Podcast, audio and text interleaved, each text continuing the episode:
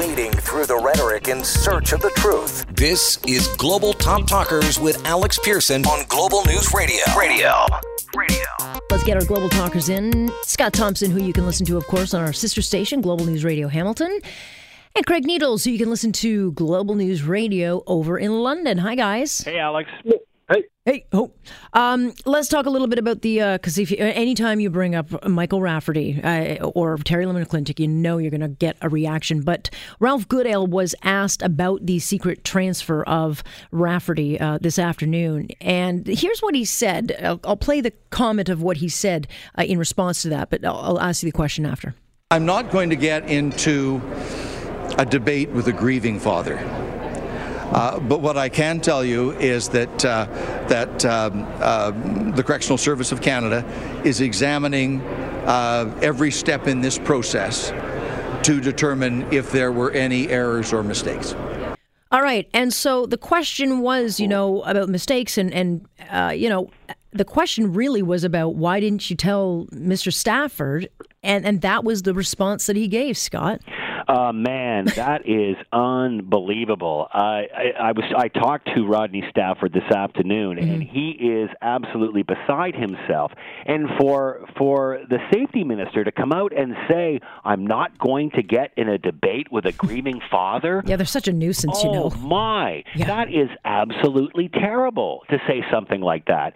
My goodness, and and he gives this status quo answer about how he's going to check procedure and process and all that crap.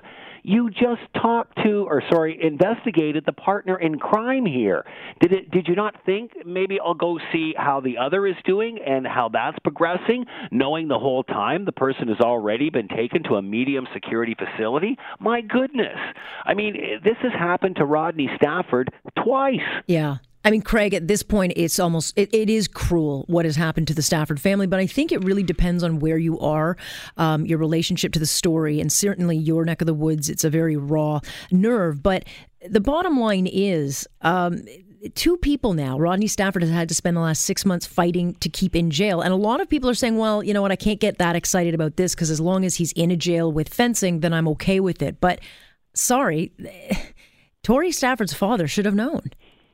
And, and that to me, and, I, and I've also had a chance to speak with Rodney Stafford, so all three of us have. And uh, I know Rodney Stafford pretty well. I covered every day of Michael Rafferty's trial, and you get to mm-hmm. know the same people that you see there over and over again. Yep. I know Rodney Stafford, I know Terry McDonald pretty well. And I talked to Rodney today, and, and I said, look, in and of itself, Michael Rafferty is in a medium security prison. From that perspective, if he's not in Max, who is? Uh, and even if you think this place it's a place that's not so bad uh, relative to hey, it's not as bad as McClintic being in the healing lodge, that's fine. But it's pretty clear that the government deliberately kept this from him at this point. I don't see how you could possibly believe anything other than the federal government deliberately kept where Michael Rafferty was incarcerated from Rodney Stafford. That is something that happened, and that is offensive on so many levels. It's it's really hard to believe that it's happened that way. But when Rodney tells me, "Oh yeah, no, I had conversations with different ministers about different things, and where's Rafferty came up, and they never really answered me, and this happens in uh, October, yeah. and then finally in December, okay, here he is." Like, yeah, they were deliberately keeping this from him. That is awful. Yeah, but you know, we don't want to debate with a grieving father. It's yeah. very, very uh, problematic. Also, an awful answer. Yes. You know, as Craig puts it, I mean, you know, it, it, someone who has kidnapped, raped, mm-hmm. uh, uh, beaten to death an eight-year-old girl with a hammer. If that's not a person in maximum security prison, who is? Well, why do we even have maximum security if Rodney Stafford not in it? This is about yep. rehabilitation and getting this man out. And I'm all for rehabilitation, but let's be honest this person's gone a bit too far for that. a bit? This man doesn't know. This guy doesn't deserve anything. Ugh, no. Yeah, no, he does not deserve anything. Um, quickly want to talk about this former Canadian diplomat arrested in, I think, what is looked at as the retaliation against Canada by China. And we already know that China is targeting Canadian businesses because of the arrest of, of this woman of uh, Huawei Technologies. And, you know, you've got Canada Goose that's losing market share. You've got Apple now being targeted, and she got bail, which shocks me. But is it time now to tell our diplomats and people living in China, come home? I'll start with you on this one, Craig. I I, as much as my gut reaction is, yeah, we've got to do something here. I, I feel that's a, that's an extreme that's an extreme response to this. Uh, obviously, China's still a pretty significant trading partner, and uh, as we all know, we just went through with the whole USMCA debacle. Uh, uh, worldwide trade is pretty uh, pretty uh, difficult right now. It's, it's not easy to read sort of where things are going. So, uh, starting fights you don't have to, even though our fight's already started here. But I suppose escalating fights you don't necessarily have to may not be the way to go. Yeah, I don't know. I, I wouldn't be feeling so safe if I were in China. No. Scott?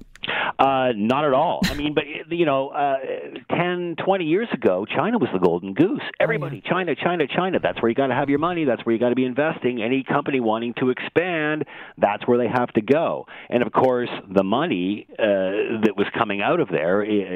Expansion. You know, we've seen that in our economy.